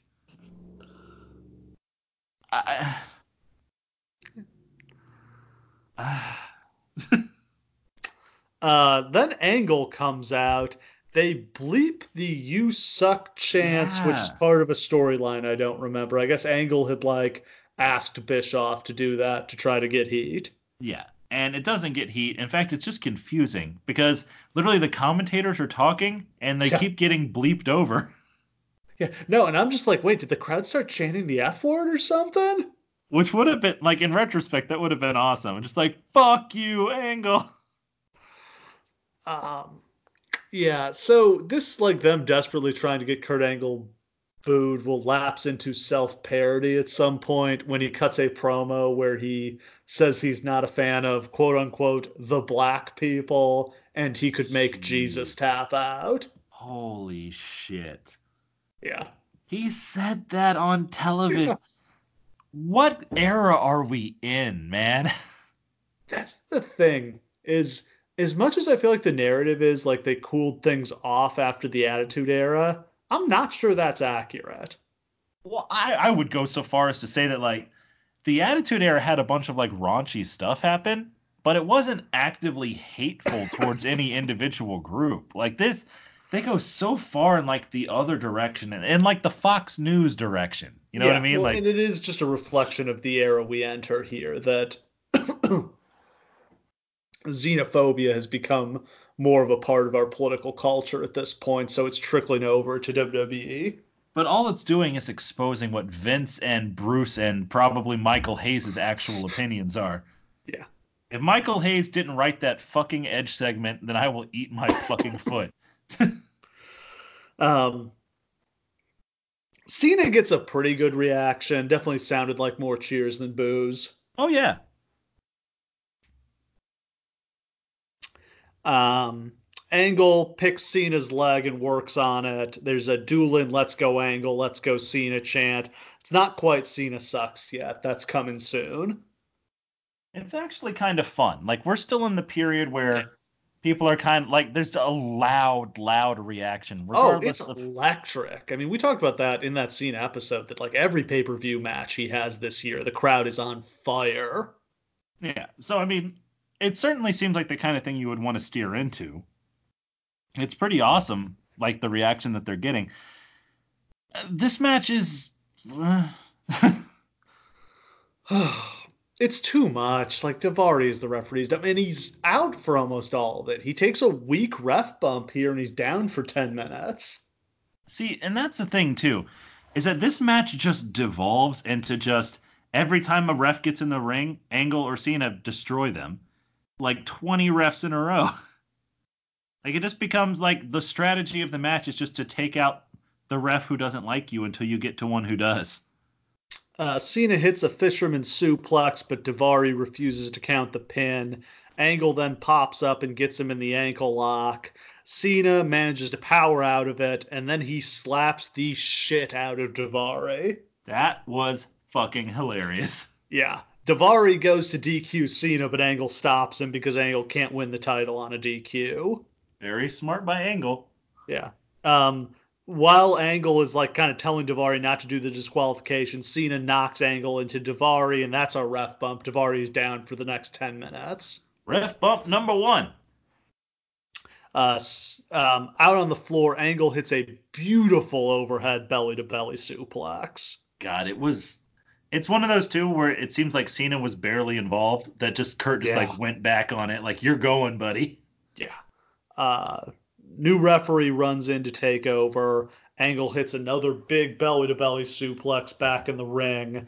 Uh, Angle twists Cena up like a pretzel in a submission hold. It's kind of like an STF variation. Arguably, that might be where he learned it. Um, a DDT by Cena, but he can't make the cover. Cena hits a shoulder block and then a series of clotheslines, the Blue Thunder Bomb and the Five Knuckle Shuffle. Uh, that's the setup for the FU, but Angle just clotheslines the referee. That was my favorite moment of this match, where like you're literally going through the five moves of doom and It's like Angle's pumping up just his Nikes, and then yeah, Angle, Angle just just like, knocks "Nope." the referee out. Uh, Angle with a low blow. He drops the straps, hits the angle slam as another referee runs in. Uh, delayed count, so Cena kicks out.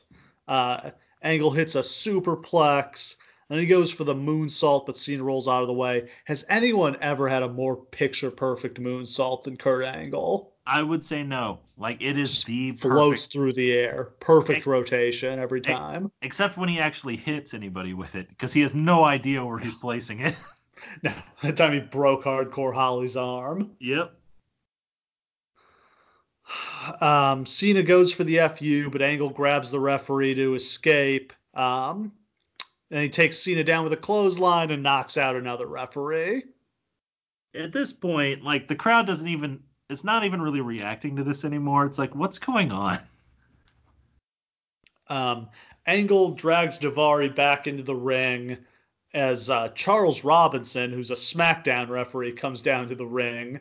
Um, as you know, somebody on commentary, I can't remember who points out, like there's no, I think it's Joey Styles, there's no Raw referees left. They've all been knocked out. Yeah, because the other whoever's with him, I think it's Coach, is just like, what the hell is he doing here? He can't count the pin on this, and just like, well, who the fuck else is gonna do it? They're all dead. um, Cena hits Daivari with a DDT, and then Cena catches Angle with the FU out of nowhere and gets the one, two, three from Charles Robinson. I enjoyed this match. Obviously, it was massively overbooked, but you know, I mean, that's what you had to do for Cena at the time. I mean, it is what it is. yeah. I mean, even with Kurt Angle in there, he wasn't gonna be, have a great match. Just wasn't there yet. Yeah. It- it- the match was fine, and I, I enjoyed parts of it. It was overbooked all to hell, but I think they could have done a better match here if it had been more like if they're brawling, Cena has got the advantage, and if they're wrestling, Angle has the advantage. I think that's a good, simple story you can tell. yeah, because they were trying to put across Cena as like the greatest brawler who ever walked the earth at this point. They don't really do anything in order to help that along, but I guess it's fine. I I just Uh, I, I don't I don't know. I feel like I almost would have rather the finish had been like Cena slaps Daivari at the end of like a 20 minute match, and then Daivari calls for the DQ and fucks Angle, and then Angle's like, "What?" Because this isn't I the mean, end of this. You can totally, you can understand why the crowd turns on Cena, because like it seems like a stretch that he can beat Kurt Angle to begin with, and then when you stack the deck against him like this and he wins anyway, it gets pretty lame. Yeah, and he wins pretty definitively every single time. And like and this is like the Cena model. It's like Cena beat you the first time and he beat you the second time and maybe you beat him the third time, but he definitely beat you the fourth time. It's like fuck that. Who cares? Next up, we have a match that shouldn't have happened. It's Eric Bischoff versus Teddy Long.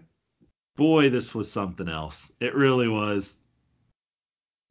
Bischoff comes out first in his gi. Um, doesn't have the black hair. He got his head shaved and stopped uh, dyeing his hair black. I mean, I wish he had just gone full Silver Fox by now. That's definitely the best look. Teddy Long out second with Palmer Cannon backing him up. Who is this jabroni and what is he doing here? Okay, here's the deal. Right around this time, they start doing. I think it had it coincided with them going on to the CW. Actually, now that I think about it, is they start doing this thing where there's a network representative with Teddy Long is basically making sure that Teddy's booking shows that the network would approve of. It's basically the ECW Cyrus the Virus angle all over again, right? Except it sucks. Except it sucks real hard. Whereas Palmer the network on ECW was awesome because. Cyrus was awesome. The thing about Palmer Cannon is he would just stand behind Teddy Long and just give him like disapproving looks all the time. It didn't lead to anything. Eventually, the entire purpose of bringing Palmer Cannon in and doing this angle, are you ready for this? Was to lead to a Palmer Cannon versus The Miz WrestleMania match. Oh God, The Miz was going to be the babyface in that match. Yes, he was. He was because going. The Miz to, is the host of SmackDown, right? The Miz is the host of SmackDown, and he was just going to be a little too edgy for Palmer Cannon. So Palmer Cannon was going to try to censor him, but the Miz wouldn't be silenced when you think edgy, you definitely think The Miz. If you've never seen The Miz during this period, it's some of the most wretched shit you will ever see. And it's a taped show, and like they can't save it with multiple takes. I'm The Miz, and I'm your SmackDown host. But that didn't mean anything. He wouldn't. He would just stand in the ring and be like, "Yeah, it's me, The Miz." Like his was the first career that was saved by the ECW brand. Yeah. When like he went there and became like Chick Magnet Miz and like finally started to find something. Like thank God for that. So Palmer Cannon was like a guy from developmental. He was a wrestler. He was a wrestler. He wasn't actually much of a developmental. He may have done like a spell there. Like he had wrestling experience, but really they just brought him in because Vince thought that he looked like a network executive. Sure, I guess. And then I'm pretty sure he just quit the company abruptly because everybody was hazing him. That's correct. He, like, I'm pretty sure like JBL and Chris Benoit were just like outright torturing him. Well, he went to wrestlers court, and I guess that was the final straw. Was he thought that that was unfair, so he just walked out on the company. Yeah. I don't yeah. know what he went to wrestlers court over, but apparently he did not like the Undertaker's ruling. Um, there's two referees for this match. They've got both a Raw referee and a SmackDown referee. Which is a smart idea. I like that touch. They did that in the main event too, where like they did a coin flip and like the SmackDown referee got to be the one in the ring and the yeah. Raw referee had to be the one outside. That's cool. That made sense. Uh, they stall for a little while. Uh, Palmer Cannon accidentally distracts the referee, and that allows Bischoff to choke Teddy. Bischoff then puts on a sleeper hold. Teddy gets his shoe off and hits Bischoff in the face with it. Fuck yeah. Get him, Teddy. Bischoff hits a throat thrust. I'm sorry, but I just love that you said those words. Uh, just trying to just trying to call it as I see it. Uh huh. Yeah. Go, go. Keep going. Um, and then the Boogeyman's music shows up, and he's gonna put us all out of our misery. I've never been so happy to hear the Boogeyman's music. So like Bischoff like sends the referees out of the ring to like stop the Boogeyman because he's gonna come down the ramp, but instead the Boogeyman comes up from under the ring, but somehow the referees just don't notice that any of this happens. This takes forever. Can I just take a moment to talk about my favorite Boogeyman segment of all time? Is it the one that led to Jim Cornette slapping the shit out of Santino Marella and getting fired? No, though that one is classic too. one, too. My favorite, maybe my favorite wrestling segment of all time was the trial of Eric Bischoff, where like Vince really McMahon is the judge and Chris Masters was the shirtless bailiff, and Mick Foley was the defendant and or the defending The lawyer, prosecutor. and he was just sitting there like eating moon pies while stuff is going on. And like one of the witnesses they call is the boogeyman, and he like rises up to the witness stand, and Vince asks him a question, and he just gives like a 15 minute monologue, and then just sinks back down, and Vince just kind of looks over the side like, huh, all right, and then they just move on with the show. That That's was my favorite Boogeyman very funny series of segments, ending with Vince throwing Bischoff into a dump truck. God, that was great. Did that happen like right after this? I want to say this was yeah. about- wasn't this the end for Bischoff? I think it was. There's like one more match on Raw where if like Bischoff's team loses, then he's done, and then they lose. That sounds right. Yeah, I think this is the end of his road. Which means that they should have just fired him here and just made it like what I said earlier, just whoever wins this match, Yeah, the GM gets fired and like you can have Teddy run both shows or whatever. that's perfectly fine. Uh, Teddy gets the pin after Boogeyman takes Bischoff out with a pump handle slam. it's good shit. Uh, there's a video package for the main event. Uh, we see, I love this touch. We see Team SmackDown come into the ring and like they walk through the entire SmackDown roster and they're all cheering them on. And then same deal for the Raw team. I thought that was a really good touch. Yeah, they do a really great job of making it seem like both rosters really care about this. And the best part is like like Rey Mysterio is like dapping people up and he's all excited, and then like Randy Orton walks by and nobody wants to touch him because he's such an asshole. Fuck that guy.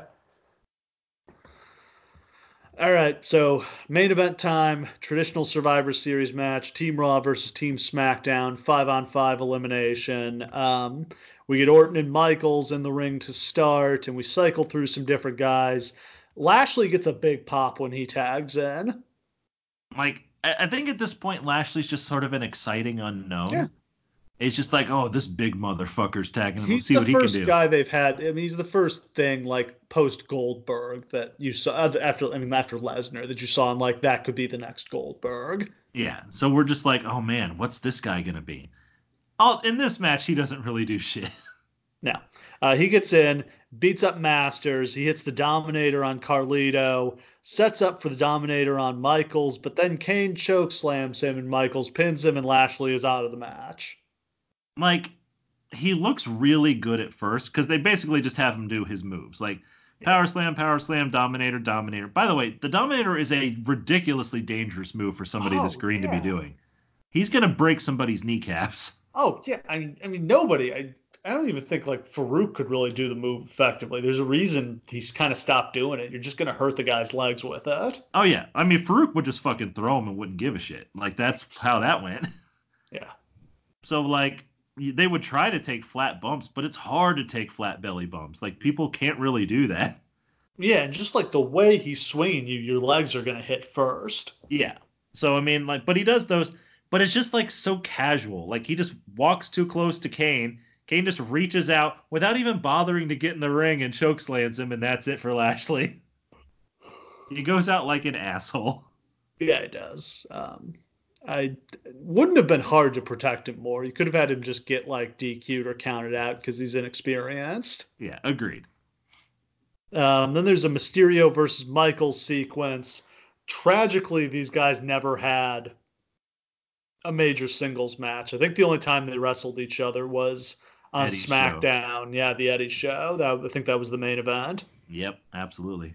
But it just Shawn was always on Raw and Rey was always on SmackDown. There just wasn't wasn't a lot of opportunity for them to work together.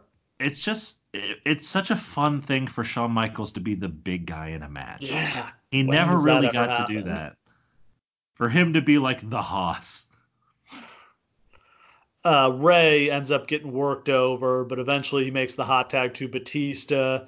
Batista comes in, Um, Rey hits the 619 on Kane. Kane turns around into a spine buster from Batista, and that gets the pin. Kane is out. Um, Big Show comes in, choke slams Batista. Batista kicks out. Kane sits up. Him and Big Show double choke slam Batista, and they pin him. The champ is gone. That's a pretty shocking moment. Like you can tell the crowd is like, "What?" Yeah. Uh, JBL comes off the top rope. He gets caught by Big Show. Big Show beats up Orton and Mysterio, but Orton catches him with a hangman. JBL hits the clothesline from hell. Mysterio hits the 619. Orton hits the RKO. JBL hits another clothesline from hell. Somehow Big Show is still standing after all of this, and Mysterio hits the seated senton, and Big Show is pinned after six finishers. This was when they were actually protecting the shit out of Big Show, and like he and Kane were like genuinely a terrifying force. I know that's hard to think about now, but just understand that they had uh, effectively gotten Big Show over as unstoppable again. Yeah, I always loved like Big Show and Survivor Series matches just to see like how many finishers they'd hit him with to pin him. Yeah, just like everybody gets one go on the big guy. Um, it's three on three. We've got Mysterio, Orton, and JBL against uh, Michaels, Masters, and Carlito. Uh, Mysterio gets worked over by Carlito. JBL blind tags in, takes out Carlito with the clothesline from hell, and he's pinned. And then a quick 619 on Masters, and he's out. So it's Orton, Mysterio, and JBL against Shawn Michaels. This was the permanent fate of Shawn Michaels at Survivor Series to be caught in these impossible situations. There are only two men who were always alone at the end of their Survivor Series match, and they are Randy Orton and Shawn Michaels. Now, Yeah. Randy Orton always won those matches. Yeah, Shawn- two years before this, it was Team Austin versus Team Bischoff, and it came down to Shawn against three guys, and Orton caught him with the RKO and pinned him after he took out the other two guys. And spoiler alert, that's what's going to happen here. Yeah. Uh, this is during the period where they kind of just decide out of nowhere Randy Orton is going to be unbeatable at Survivor Series. Yeah, Randy Forever. Orton is Mr. Survivor Series. That if you go back and look, I swear to God, this is not a thing that really seems important. But if you go back and look at every Survivor Series, Randy Orton is fucking unbeatable at Survivor Series. He has to have been the sole survivor, or at least like the survivor of more Survivor Series matches than anybody. I think it was five last time I looked. Yeah, that sounds right. I And it can, was like I his can think first of almost five all in of a row. off the top of my head. Yeah, it's nuts. Um, yeah, Shawn just gets ass kicked. JBL pummels him on the floor, drags him back into the ring. JBL tags in Mysterio. Mysterio goes for a springboard, but Shawn pops up and hits him with an atomic bomb of a sweet chin music. God damn, I love that. Right out of the fucking air. I mean, the best one ever is always going to be Shelton Benjamin, but this was incredible. Yeah, that one, like he times it so that it looks like he literally puts his foot through Shelton's face. This one's great too, though. Uh, that gets the pin. Mysterio's gone. JBL comes in. He goes for the clothesline from hell, but he gets caught with sweet chin music. And Shawn gets the pin. Crowd is going insane. Shawn is somehow going to pull this off. He can barely stand. Orton comes in, stalks him, goes for the RKO, but Shawn blocks it. Shawn goes for sweet chin music, but Orton powders. Uh, Shawn follows him out to the floor with a plancha. Um, JBL comes back. He's got a chair. Referee stops him, but that distraction allows Orton to catch Shawn with the RKO for the pin. Really good match. I thought that was one of the better Survivor Series matches I've seen. Absolutely. Like it was great. It had a genuine point. I always fucking love that it always comes down to Randy on his team, even though he's such a mercenary fuck who never cares about the cause. So Yeah. just like you're really cheering for Raw and Shawn Michaels at that point, but fucking Randy Orton's unbeatable at Survivor Series. It's a universal truth. Like you can't powerbomb Kidman. It just is what it is. Uh, the SmackDown locker room empties as they all celebrate in the ring. And then we hear the gong. It's The Undertaker. Bong. Yeah, big pop. Um, I don't think we've seen him. He's been gone since like maybe not that long, maybe just since No Mercy. But um, Orton and Bob Orton locked him in a casket and lit the casket on fire. Yeah, that was something that happened. This feud sucked. A lot of stupid angles in this feud. Which is such a shame because it started so Oh, well. yeah, the WrestleMania match was awesome. it, it, at, at that point, it was probably one of the best WrestleMania matches ever. Like it was certainly Orton's best match. Like it was awesome. Just like the potential of the chokeslam reversed into the RKO made people think that this feud could go on forever, but it just couldn't. It just couldn't. Uh, uh, the casket is brought out on the stage. Lightning strikes the casket. It catches fire. It comes open, and Undertaker emerges, and he's got a badass beard. Yeah, he's looking great.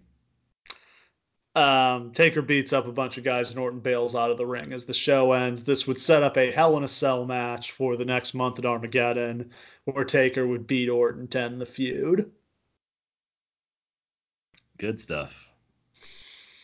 And that is a wrap on Survivor Series 2005. Not the most historically significant show, but I feel like we haven't done a lot of shows from this period, so it always seems fun when we jump in here. Yeah, like it's so funny because in the early days of our podcast, it was so much built around like very early 90s and late 80s shows. So like it still feels super fresh whenever we cover something from like the last 20 years.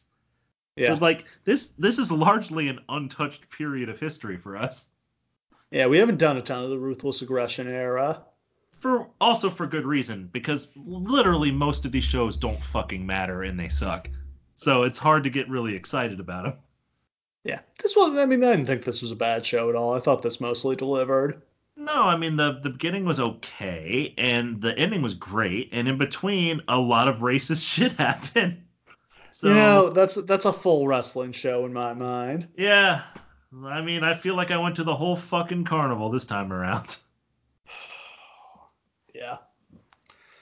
Um, so next time we got something I'm really excited about. This is one I pushed for. It's um gonna be, I believe, the most recent show we've ever covered on the Lawcast. It is. Survivor Series 2016. Um, a lot of interesting stuff on this show, but the big thing I wanted to talk about was Goldberg's return. Steve really, really, really wants to talk about Goldberg's return, and for good reason. It was We have a- talked about this off air so many times. Yes, this is something that we both love so passionately, and it's such a pure, pleasant, happy moment, and uh, probably the only one I can think of in the past five years that went anything close to like this. So it's it's beautiful. But shit, what else is on that show, Steve? Um, well, so this is like the last time they had kind of, I feel like, relaunched their uh, product. So this is when they had brought back the roster split, um, had done a draft that summer. Lots of things are going on. Shane McMahon had come back to the company. They did the Cruiserweight Classic that summer, introduced the Cruiserweight division. Daniel Bryan's had to retire. The Miz is having a great run. We got the Shield breakup. Um, Bray Wyatt and Randy Orton are teaming up. Um, a lot of I mean Finn Balor won the Universal title and then had to forfeit it. They did that great angle where Triple H turned on Seth Rollins and handed Kevin Owens the Universal title. Um, AJ Styles is the WWE champion and having a great run. Just it felt like a time of hope for this company, and it didn't end up amounting to much. But yeah, like these are all topics that we've literally never fucking spoken about on this podcast before ever. So this might be one of our longer ones. Please strap in. Yeah, really looking forward to this. You got that to look forward to next time. Thanks for listening, everybody. We'll see you again.